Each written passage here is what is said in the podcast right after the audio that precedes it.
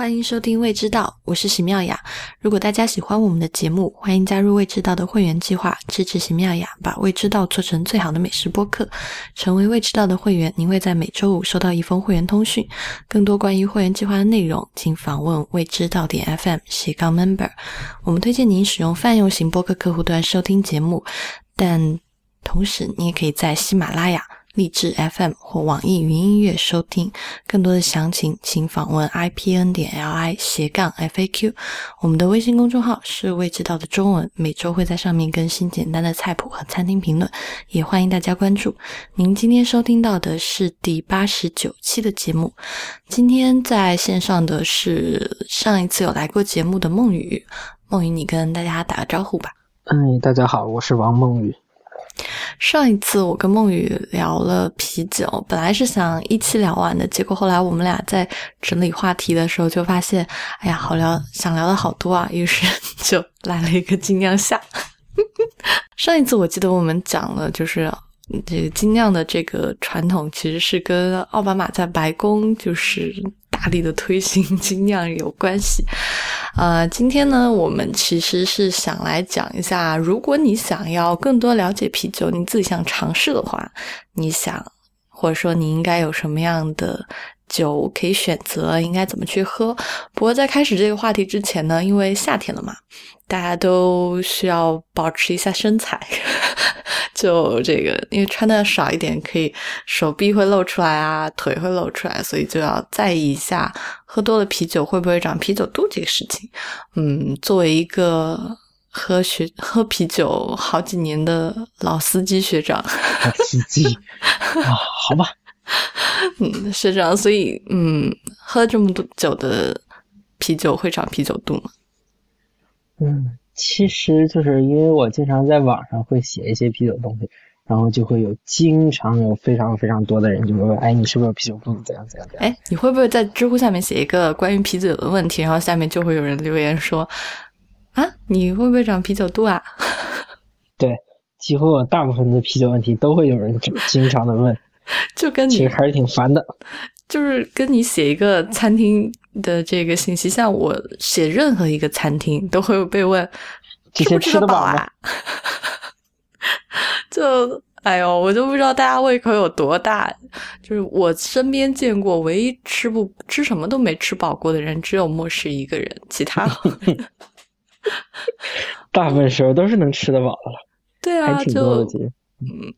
所以一般你看到这些问题的时候，哎，这刚好我问到一个比较私人的问题，你看到这些问题的时候，你是会回复还是就放在哪，还是删除？来，我会直接在签名上写上我没有啤酒肚。哦，请不要留言问。但还是会有人问的吧？有了，我一般就会无视。如果他非要追问的话，我就拉黑了。那。所以，哎，但是我在想，讲喝啤酒到底会不会长啤酒肚这件事情，我们可能得聊，就是不同的啤酒它大概的热量是多少。比如说，我们就喝的那个，就某岛的这种纯生，其实相对来说就是，长肚子这个事情很简单的，就是你摄入的热量很多，然后你运动又很少，消耗不掉。就是对于啤酒来说，其实。它的热量还比较低，就是根据一般的来大概换算一下的话，我们说一罐啤酒，就易拉罐那种，是330毫升5度啤酒，热量大致上是相当于一两的38度左右的白酒，就40度左右的白酒一两，然后也大致相当于200毫升的一般的干红葡萄酒，是这么一个换算。如果说一瓶啤酒的话，我们日常喝那种一瓶啤酒，我刚刚也查了一下，大概相当于一小碗米饭，就是3两的一种米饭。啊，那还挺多的。我突然觉得还不如一杯牛奶呢，然后也不如同样一瓶的可乐。明白哦，所以其实喝可乐的相对来说它的热量没有那么特别的高，就是普通的水平吧，算不上是热量很高的一种食物或者饮料。但是很多人就是中国人喝啤酒的话，他很少有只喝啤酒的，但一定在夏天最常见的对，就是我撸个串吃烤肉，你吃20-30元羊肉串和2瓶啤酒回家觉得哎我好胀肚啊，我变胖了，一定是啤酒的错，你怎么不说是那20串羊肉串的事呢？就是啤酒大家会习惯于配高油高热量的肉类去一起吃，因为它本身很清凉嘛，又有气泡，其实它就有那种解腻的效果，如果你吃的很清淡的话，反倒就跟啤酒不太搭了呢。讲到这个问题，其实我想到的是，可能在就是中国我们去旁边那个撸串的那个铺子里面看到的都是这种大腹便便比较多，或者就是中年男子就很喜欢喝啤酒，很喜欢撸串，然后他这个肚子可能比较大。但其实你想想，在其他的国家，比如说我去日本的时候，在日本的居酒屋里面，一般你去吃的话，就是2种酒比较多，一个是清酒，一个是啤酒，烧酒啤酒，那就3个嘛。其实还有他们很喜欢用那个，他们烧酒一般是直接喝的比较少，一般都是用烧酒去兑各种饮料嘛，比如说那个可尔必斯之类的，所以就这几种酒比较多。但是真的我在那些小店里面看到女生喝啤酒的非常非常的多，就都是坐进去一杯啤酒，然后点几个小菜，也很瘦，然后就因为酒精度数也很低嘛，就是因为它其实就是一个夏天的，或者说在你一个很闷很炎热，就是或者今天心情不好很down的时候，因为它那个气泡给你的刺激比较爽快，但它又不像喝可乐那样，对，可乐喝多了其实是会腻的，对，很腻，太甜了。所以其实啤酒是，其实这件事情讲到，所以啤酒是解腻的。所以真正让你长胖的是那些你吃了会腻的东西。当然，如果虽然它的热量一般，但你一次喝个10几瓶的话，热量也是很可怕的。一切归结起来都是我们，无论是吃什么东西，也不要暴饮暴食。那你的酒量一般是多少？我很少有意的去试探我的酒量，虽然我的酒量应该是很好的，因为我们就是还没有喝醉过。好吧。回答了关于喝啤酒会不会长啤酒肚的事情，然后我们来聊，因为有台我们最近新出，就是 IPN 下面新有一个节目，就是时尚怪物，他们最近聊了一期，就是520的时候如何给这个另一半选礼物，然后我刚好觉得这个节目，这个很有意思，学长最近生活状态不一样了。这话没法接了。然后就刚好想到，其实520的时候，你如果你的另一半不管是男性还是女性，如果他对吃的喝的比较有研究或者有兴趣的话，可以送他精酿啤酒，可以送几支，其实这也是一个比较有趣的礼物，因为本来520我觉得也不是一个什么了不起的节日，就是一个购物节。网络情人节，对，然后所以我就想让学长推荐几支，你觉得就我们假定对方是男性好了，因为可能爱喝啤酒的女性没有那么多，如果我是女孩子，我想要送我男朋友几支精酿啤酒，然后我男朋友可能他之前都是喝这个什么青岛燕京长大的，我想让他改观一下，应该你觉得送3支好了，你觉得哪3支比较适合这种初入门的？其实人的口味也是有很大差异的，就不能保证送的酒一定他会很喜欢，但是我就想到有几款吧会很有意思，比如有一款酒直接叫 I Love You With My Stout， 这是一款世涛。这真的有这一款？对，它屏幕上大写的 I love you， 就特别适合送给你心爱的人这样啊。对，如果你喜欢它，就带着这瓶世涛去送给他，它本身就是有这样一个含义嘛。你可以简单讲一下世涛的风味大概是怎么样子的？世涛的风味相对来说，一般的啤酒的话，就是用普通的麦芽，然后用浸水去泡。世涛的风格稍稍会有一点点重口味，就是因为它是用烘烤后的大麦芽去酿的，然后因为它烘烤后的麦芽，所以它会有一点烘烤的味道。具体来说就相当于有点深，就烘的比较深的咖啡豆的感觉，喝起来会有一点点那样的感觉。然后同时就有的人会觉得哦，有熏肉的味道，或者有那种很苦的黑巧克力的味道。还有的话它颜色也会非常深黑，口感也比较醇厚，其实就有点像主播席米瓦同学还挺喜欢的地狱与诅咒。地狱诅咒是世涛吧？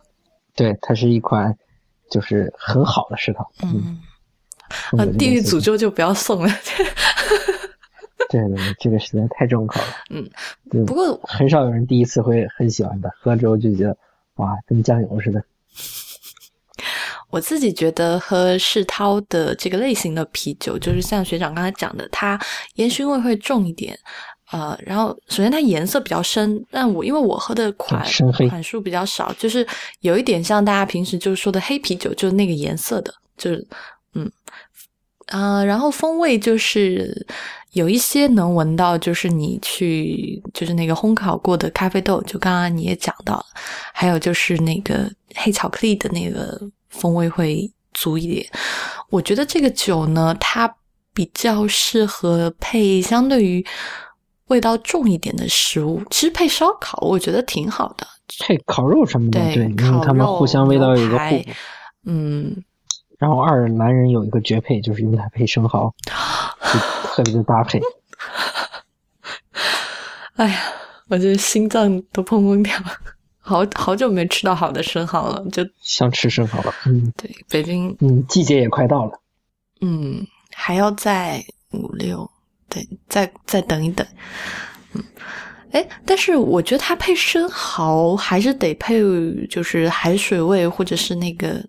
就是传说的铁锈味稍微重一点的。对，这样味道上会更互补。就如果大家要送刚才学长说的这一支啤酒的话，一定要挑对食物，因为我觉得如果是初入门的喜欢啤酒的人来喝这一支，它会跟你之前喝的这种淡淡的没有味道差异非常的大，没有香味，没有就是淡黄色的这个酒差别很大，而且就是它可能不太适合你一开始吃饭的时候，比如说你还在吃前菜。我们假设520的时候大家会吃的比较好，就你可能还在吃这个沙拉或前菜的时候吃，然后你又平时是喝普通啤酒的人，可能把这支酒稍微留到后面一点。我觉得是比较好的。这是第一支还有第二支？这是第一支。第二支的话，其实我觉得假如你要送给姑娘的话，我送给男生。男生的口味其实我就感觉根据我经验会跨得很大，但是如果给他们一支修道院的话，一般都会很喜欢。我会觉得在修道院里比较适合的可能是，像我比较喜欢的是罗斯福8号。我也喜欢。其实我觉得6号很适合就是初次尝试的人喝，然后8号特别的轻，就稍稍进阶了一些。然后10号就是比较狂热的爱好者们会很喜欢的。对，最高是多少啊？最高就是10号。我们上次有讲这个修道院的6号、8号、10号是什么意思吗？应该是没有讲。那你再讲一下吧。修道院啤酒是什么？大家就去听上一期了。我隐约记得上一次提过，双料和3料是修道院里。是讲过。对，6号、8号和10号，它就是酿造的周数。6号指这款啤酒用了6周的时间酿出来的。8号只用了8周，10号只用了10周。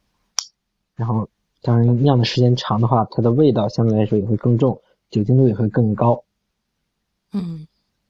当然，这个分法是罗斯福他们独家的一种分法。其实这样听下来，就是我已经绕不过来了。作为一个四川人，酿造精酿啤酒的这个时间其实是很短的，就是通常来说就是1个月左右就可以了。我刚才在录音之前跟学长一直在说，就是北京有一家我常去喝精酿啤酒的店。它有很多款精酿，就是他自己做的。他那个店的后面就你坐在前面吃饭，你就能看到它后面的那个酿造的桶啊，发酵罐。对，我在他那喝过很多支酒，其中有几支印象比较深刻的就是他加了很多中国的元素，他有一些加花椒什么的，就香料，我觉得大家可能都可以想象。然后有几支是加中国的茶，就我喝过加普洱、加银针的，就是觉得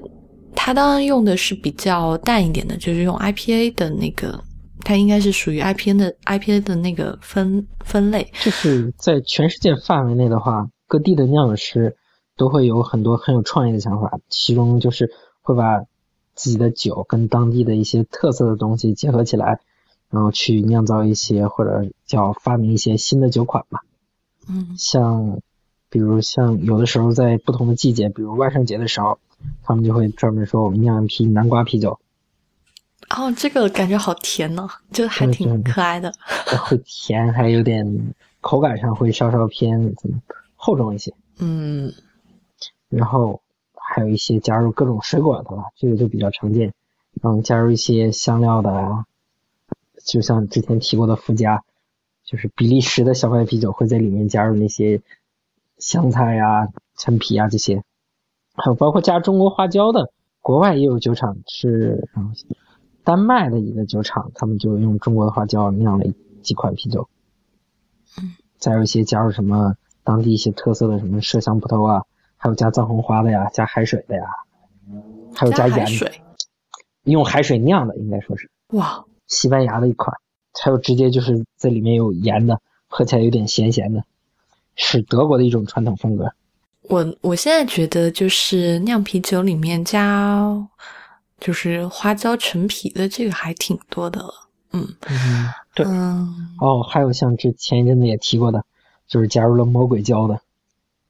哦，哎，特别辣，是很辣的一款，但是一个发酵罐的话就放一根辣椒。就一个特别大的发展，这个我可以跟大家说一下，就是因为上周的节目，上周学长不在，刚好我可以讲给学长听，因为上周就是我。跟蒋寻去讲了一下我自己去越南玩的经历，然后就讲到说我在越南当地吃那个河粉，然后就遇到当地非常非常辣的那个黄辣椒嘛，然后就是加了一片以后就很辣，结果就有听众写信来跟我说他有一个类似的经历，也是去吃米粉在深圳，然后他就是当时看着那个桌上的辣椒，然后就觉得啊应该不辣，就加了一小勺进去，然后吃完以后就当时就傻眼，他的形容好像是这个就是汗马上就下来，然后满嘴都是那个生辣椒的味道，就他说他永远都忘不了。然后刚好就是我好像之前私下有跟学长讲了我这个吃黄辣椒的经历，然后学长就跟我讲他吃那个魔鬼辣椒的，不是我吃，是我见到别人吃。你先跟大家讲那个魔鬼辣椒是什么，它辣度有多高。魔鬼椒在我印象里它一度是世界上就是天然存在的最辣的辣椒，大致上就是什么各种什么小米辣的几万倍什么的。然后具体来说就是有什么一个单位叫有一个辣度单位，具体是什么我也忘了，反正它是超过了100万。然后就是一般来说很辣的辣椒就是几百甚至到上千就已经是非常了不起的辣椒了。嗯，然后这个已经超过了100万，就可以想象这个差距有多么的辣。当时你们把这个魔鬼辣椒拿回来是为了做什么？就是刚刚我们提到就是有一款啤酒它加入了一个魔鬼椒嘛，而且它加的算是很少了，一个很巨大的发酵罐就放一根辣椒，那一根辣椒也就小拇指甲盖大小吧。哦，这么小呢？对，看起来很小，就已经让那个啤酒是比普通，因为他们家还有那个加辣椒的版本，后来他们把辣椒换成魔鬼椒，就是即使那一小块已经让这整个啤酒比之前的辣了好几倍。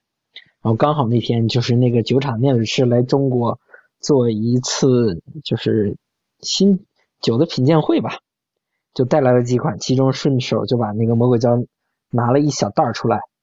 说你们可以闻一下这个辣椒有多辣，真的只要闻就好，千万不要尝，不要舔，不要碰。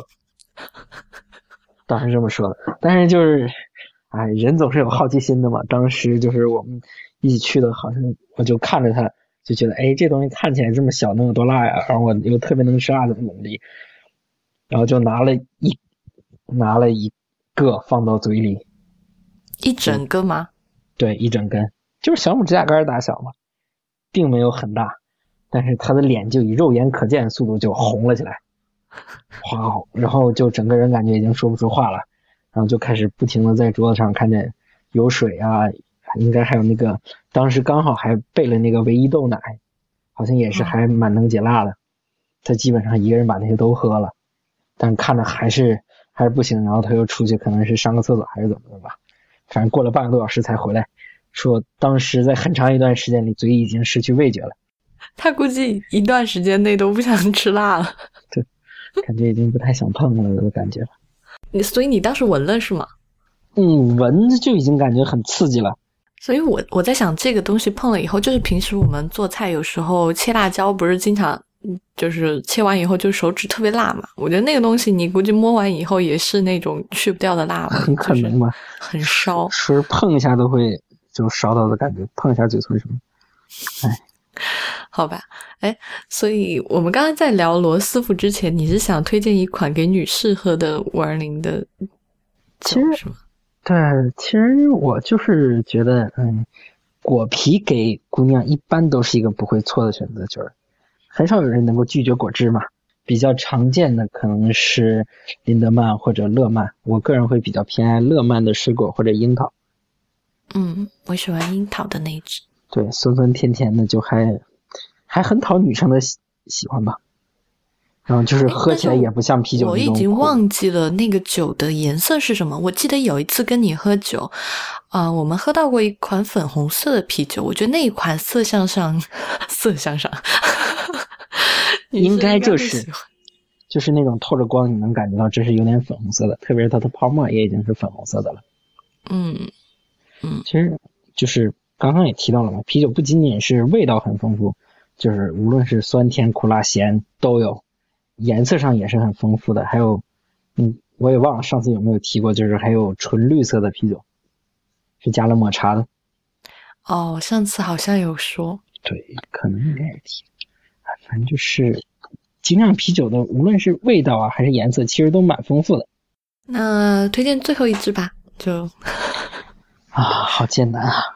最后一支我觉得你推荐一个风味淡一点的吧，就是刚入门的男生女生都可以喝，因为我估计男生不会再爱喝果啤，然后女生呢可能很少又有爱世涛的，因为世涛的味道还挺重的，可能可以试一试淡色艾尔派尔艾尔，就因为我们上次好像有简单的提了一下 IPA， 就是印度淡色艾尔，然后淡色艾尔其实就是相当于它的一个弱化版，就是它也会有一些啤酒花的香气，闻起来还蛮好闻的，一般都是热带水果的味道啊，比如像比较典型的像柑橘，然后喝起来的话又没有那么苦，颜色也要略淡一些，酒精度一般也不会太高，一般都在应该是5度左右。我自己其实比较喜欢 IPA， 不过淡色的 IPA 就是什么淡色艾尔，对，淡色艾尔就非常的入门，弱化版的 IP 可以这么理解。好吧，推荐完3支酒，我们来聊用怎么喝，因为我自己发现跟学长喝以后就知道说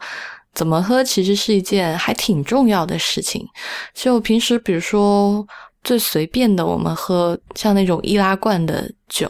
可能你去外面有些时候没有给杯子，你可能就对着那个罐子就直接喝了，那就是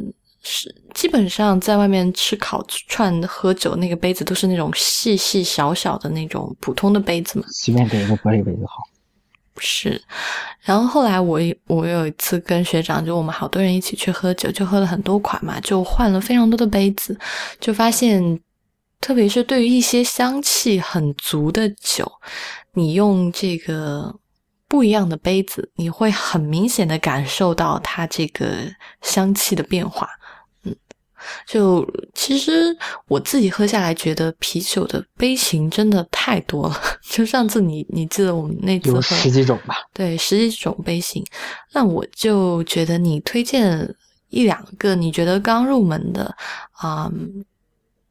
比如说哪一种杯子它在展示风味上，就展示香气上比较好，然后哪种杯子什么展示它的颜色或者是其他的要素比较好，就推荐一两款就好了。啤酒其实用高脚杯的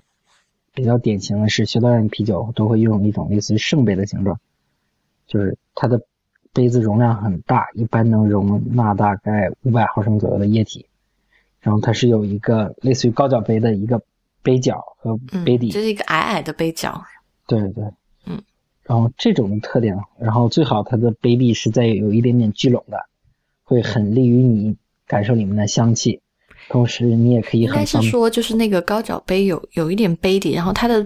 杯的那个杯肚子的那一块是比较大的，有一点类似于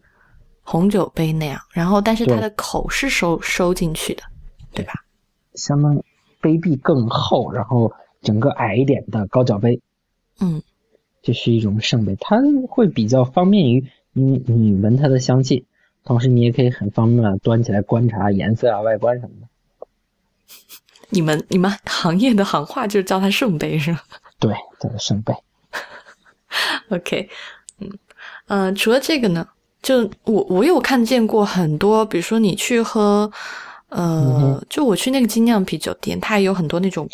特别高的，就普通啤酒店都有，就大概1-20厘米的，然后细细的腰身，这种杯子拿来喝什么比较合适啊？就是它如果有一个收腰然后又很细的话，嗯，很长很长，可能是小麦啤专用的小麦啤酒杯，嗯，然后它一般会比较高一些，然后一般有20-30厘米高，然后中间又会有一个收腰，这样很利于展现小麦啤酒的泡沫以及观察颜色。而且这种长的杯就有一个好处，很便于你可以想象一下，就是比如你拿着一个高脚杯或者一个拿着那样的杯子，显然是高脚杯更有利于你畅饮，就是你直接举起来就咕噜咕噜咕噜的，高脚杯你就做不到。哦，就是那种会比较适合一些低度数的啤酒，这种杯身比较长的，你可以直接举起来就畅饮，既好握，然后又方便于你大口的畅饮。所以除了圣杯和高脚杯，其实高脚杯是我自己说的，高脚杯算是其实是圣杯。哦，不对，这个不应该叫它高脚杯，因为圣杯就是有脚的呀，所以那个有细腰身的，你们也是叫高脚杯吗？如果它没有脚的话，就是一个普通的直上直下的那种话，可能是品托杯或者小麦杯。所以品托杯的话，就是我们在平时酒馆里面最常见的那种扎啤的杯子是吗？就是那种没有那个脚杯脚或者叫酒托的那种杯子，就比如类似怎么说呢，类似于一个圆柱体的嘛，那也是比较常见的啤酒杯。嗯。一般叫它品托杯，一种计量单位，就是一般来说它的杯壁会厚一些，然后同时又方便你比较大口的品尝啤酒，然后也比较好观察，最主要是便宜好买。嗯，我自己之前就是有一套杯子，但是不是这个啤酒杯，我啤酒杯是你刚才讲的这个收腰的这个杯子，我有一个。对，然后我是之前朋友送了一个比较普通的红酒杯，然后那个红酒杯就属于那个杯子的，就我喜欢说那个杯子的肚子，就杯腹很小，然后那个就是收口的地方也收的不太好，所以那个杯子我之前拿来喝酒，就经常会发现就是闻香会差很多。然后这次最近刚买了一套新的杯子，有新的这个利器以后，突然就发现，就即使是不太好的酒，它的香味的展示也会明显很多，就是你能闻到更多的层次。然后我还试着拿这个酒杯来喝过 whisky， 就是之前就平时大家看电影就是或看美剧就经常看见，就 Mad Men 里面很多就是那个广告狂人里面，他们常常就是拿那个小小的没有杯角对，就是那种矮矮的杯子，然后很容易放什么放冰块，就经常就是几坨冰块进去，然后倒差不多几盎司的酒进去。但其实这样的杯子它也并不是适合闻香的，所以我那天就杯子对于喝酒还很重要。对，嗯，我就拿自己家的酒杯喝 whisky， 就发现哇，这丰富了好多。就是它因为好的这个 whisky 它本身的那个层次，就我们之前讲过那个什么泥煤味、灰尘味，就都会明显很多，所以。对，我喝 whisky 是喝艾雷岛上的，所以我是啊，好吧，我们回到这个葡萄酒哦，回到啤酒的杯子。就是我是觉得如果大家就是慢慢喜欢喝精酿啤酒，就是不要辜负了这个好的啤酒，还是买一个杯子几十块钱，圣杯或者是刚才学长推荐最便宜的这个品托杯，我觉得都可以啦。因为你把它倒出来以后，你对着那个小小的瓶吹那个啤酒，真的是完全闻不到它的香味。你就是我相信很多人喝到嘴里也就最多感受一下酸甜苦辣，就是这些味觉。就还是挺浪费的，就真的好的啤酒就跟你好的菜，你不可能把它放在一个就是特别封闭的情况下，就你还完全闻不到它的味道的情况下去吃它，那就是一种浪费。所以啤酒也是买一个稍微好一点的杯子，或者说不是好一点的，就是有一点功能性的杯子，然后倒出来喝，会整个啤酒的样子都会变得不太一样。说到倒出来喝，就其实是想问学长到底应该怎么倒啤酒。倒啤酒的话，其实这个方法上是很大同小异的。就国内酒桌上有一句话，就不知道你有没有听过，叫歪门斜倒，杯底下流。歪门斜倒就是你把那个杯子斜着拿，一般就是斜45度，然后歪门斜倒，然后就开始倒。倒的话，你就让那个酒瓶贴着杯壁，就是最下面那个杯壁，然后缓缓的流进去，就杯壁下流，让它贴着杯壁往下流，这样就相对来说就不那么容易产生泡沫了。然后到差不多的时候，你再把它立起来，最后一点，然后你再倒上去，然后刚好又给它补充了一层泡沫。就是精酿啤酒的话，一般会认为配合一点泡沫会丰富它的口感，然后同时泡沫也能勉强起到一个就是有那么一点保持住那个啤酒温度的作用。当然还有一些比较奇特的啤酒，就是有一种叫保丁顿的啤酒，它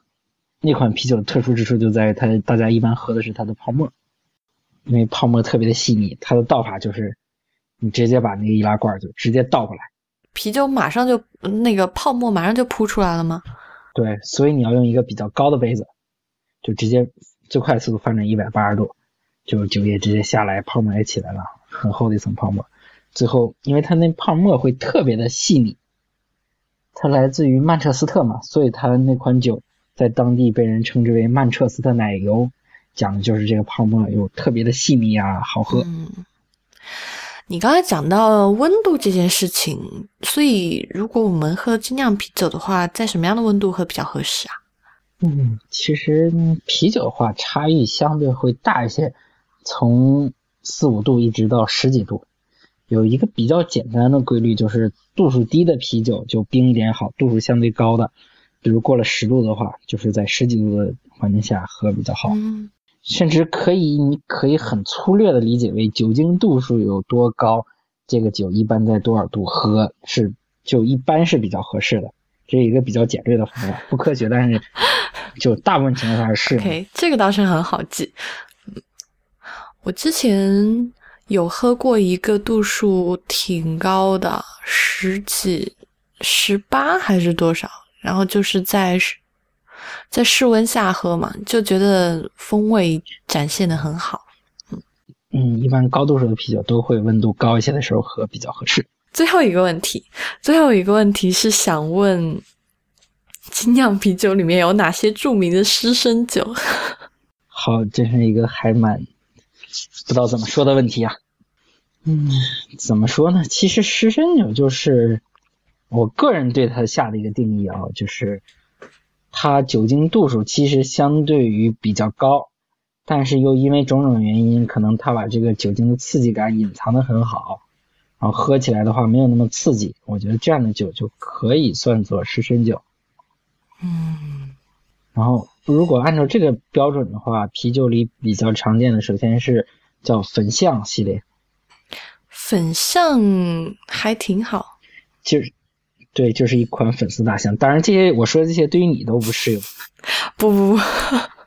对，我们的主播同学酒量特别的好，这个我是知道的。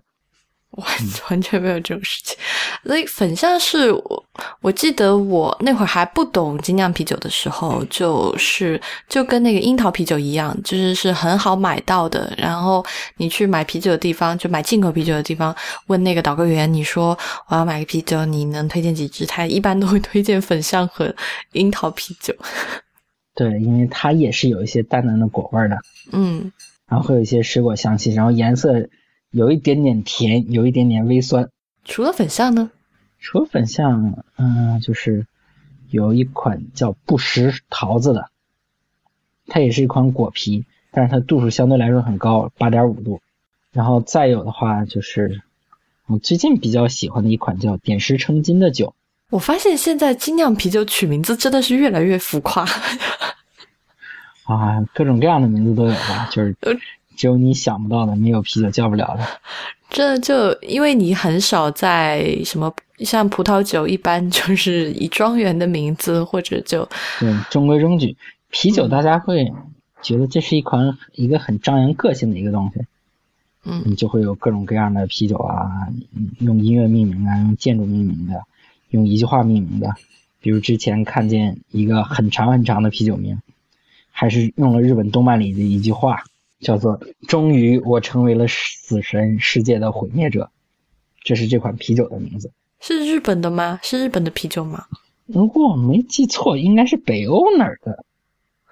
就可能那个人觉得这句话莫名的有些燃，就把它用作自己啤酒的名字了。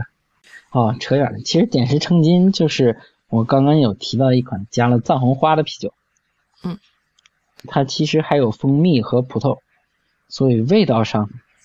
会有一丢丢红酒的感觉。哦，我好想喝哦，听起来这一支很有趣。然后度数也很高，9度。然后它之所以要点石成金，其实也是有一些小故事，还挺有意思的。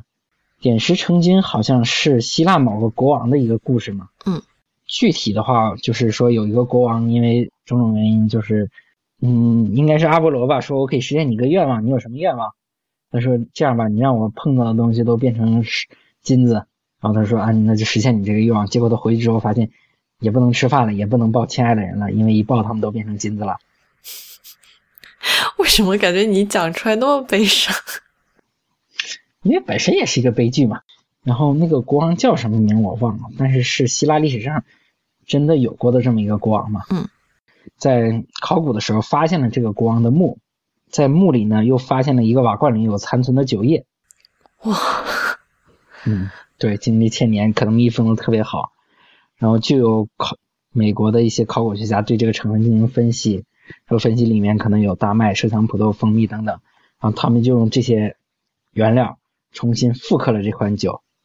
然后同时为了纪念，是因为在这个点石成金国王的墓里发现了，就给它起名叫点石成金。就是一款，你可以说它是一款有着1000年历史的酒，还蛮有意思的。你成功安利了我这款酒，我一会儿就准备去买。对，然后度数的话也有些高，因为9度在大部分这些酒里算高的了。但是味道上我觉得就是喜欢葡萄酒的妹子可能会喜欢这一款。嗯，好吧，我觉得今天我们聊到这差不多了，之后我们会把我们一开始推荐的3支酒，还有就是杯子的这个样式，如果能找到网站介绍的话，也可以放出来。哎，我可以把你的文章放出来吧，就到时候附一个链接，我们会放到相关资料里面，就大家如果感兴趣可以去买，或者是去找，因为之前讲过啤酒那一期有好几个听众在微信里面问我说想要喝精酿啤酒，但是不知道从哪里开始，当时我就推荐了几支我自己喜欢的，然后刚好就借今天的时间比较系统的跟大家推荐一下，就大家就看相关资料就好了，好吧。我好好奇你推荐的是什么。我当时推荐了一支 IPA， 因为他说他买，因为我当时是回复了一个姑娘，然后他说他买了一个套装，然后我就说那你喝了什么，然后问下来我就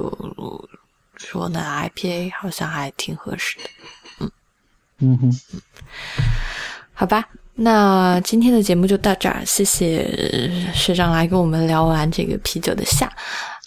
也谢谢喵雅。那我们今天的节目就到这里，谢谢大家的收听，也欢迎大家加入未知道的会员计划。我们的微信公众号是未知道的中文，在新浪播客是 at 未知道播客，同时也欢迎大家收听 IPN 播客网络的其他节目，一天世界、太医来了、内核、恐慌流行通信、无次元印象、博物志选美、陛下观以及时尚怪物。我们下期再见啦，拜拜。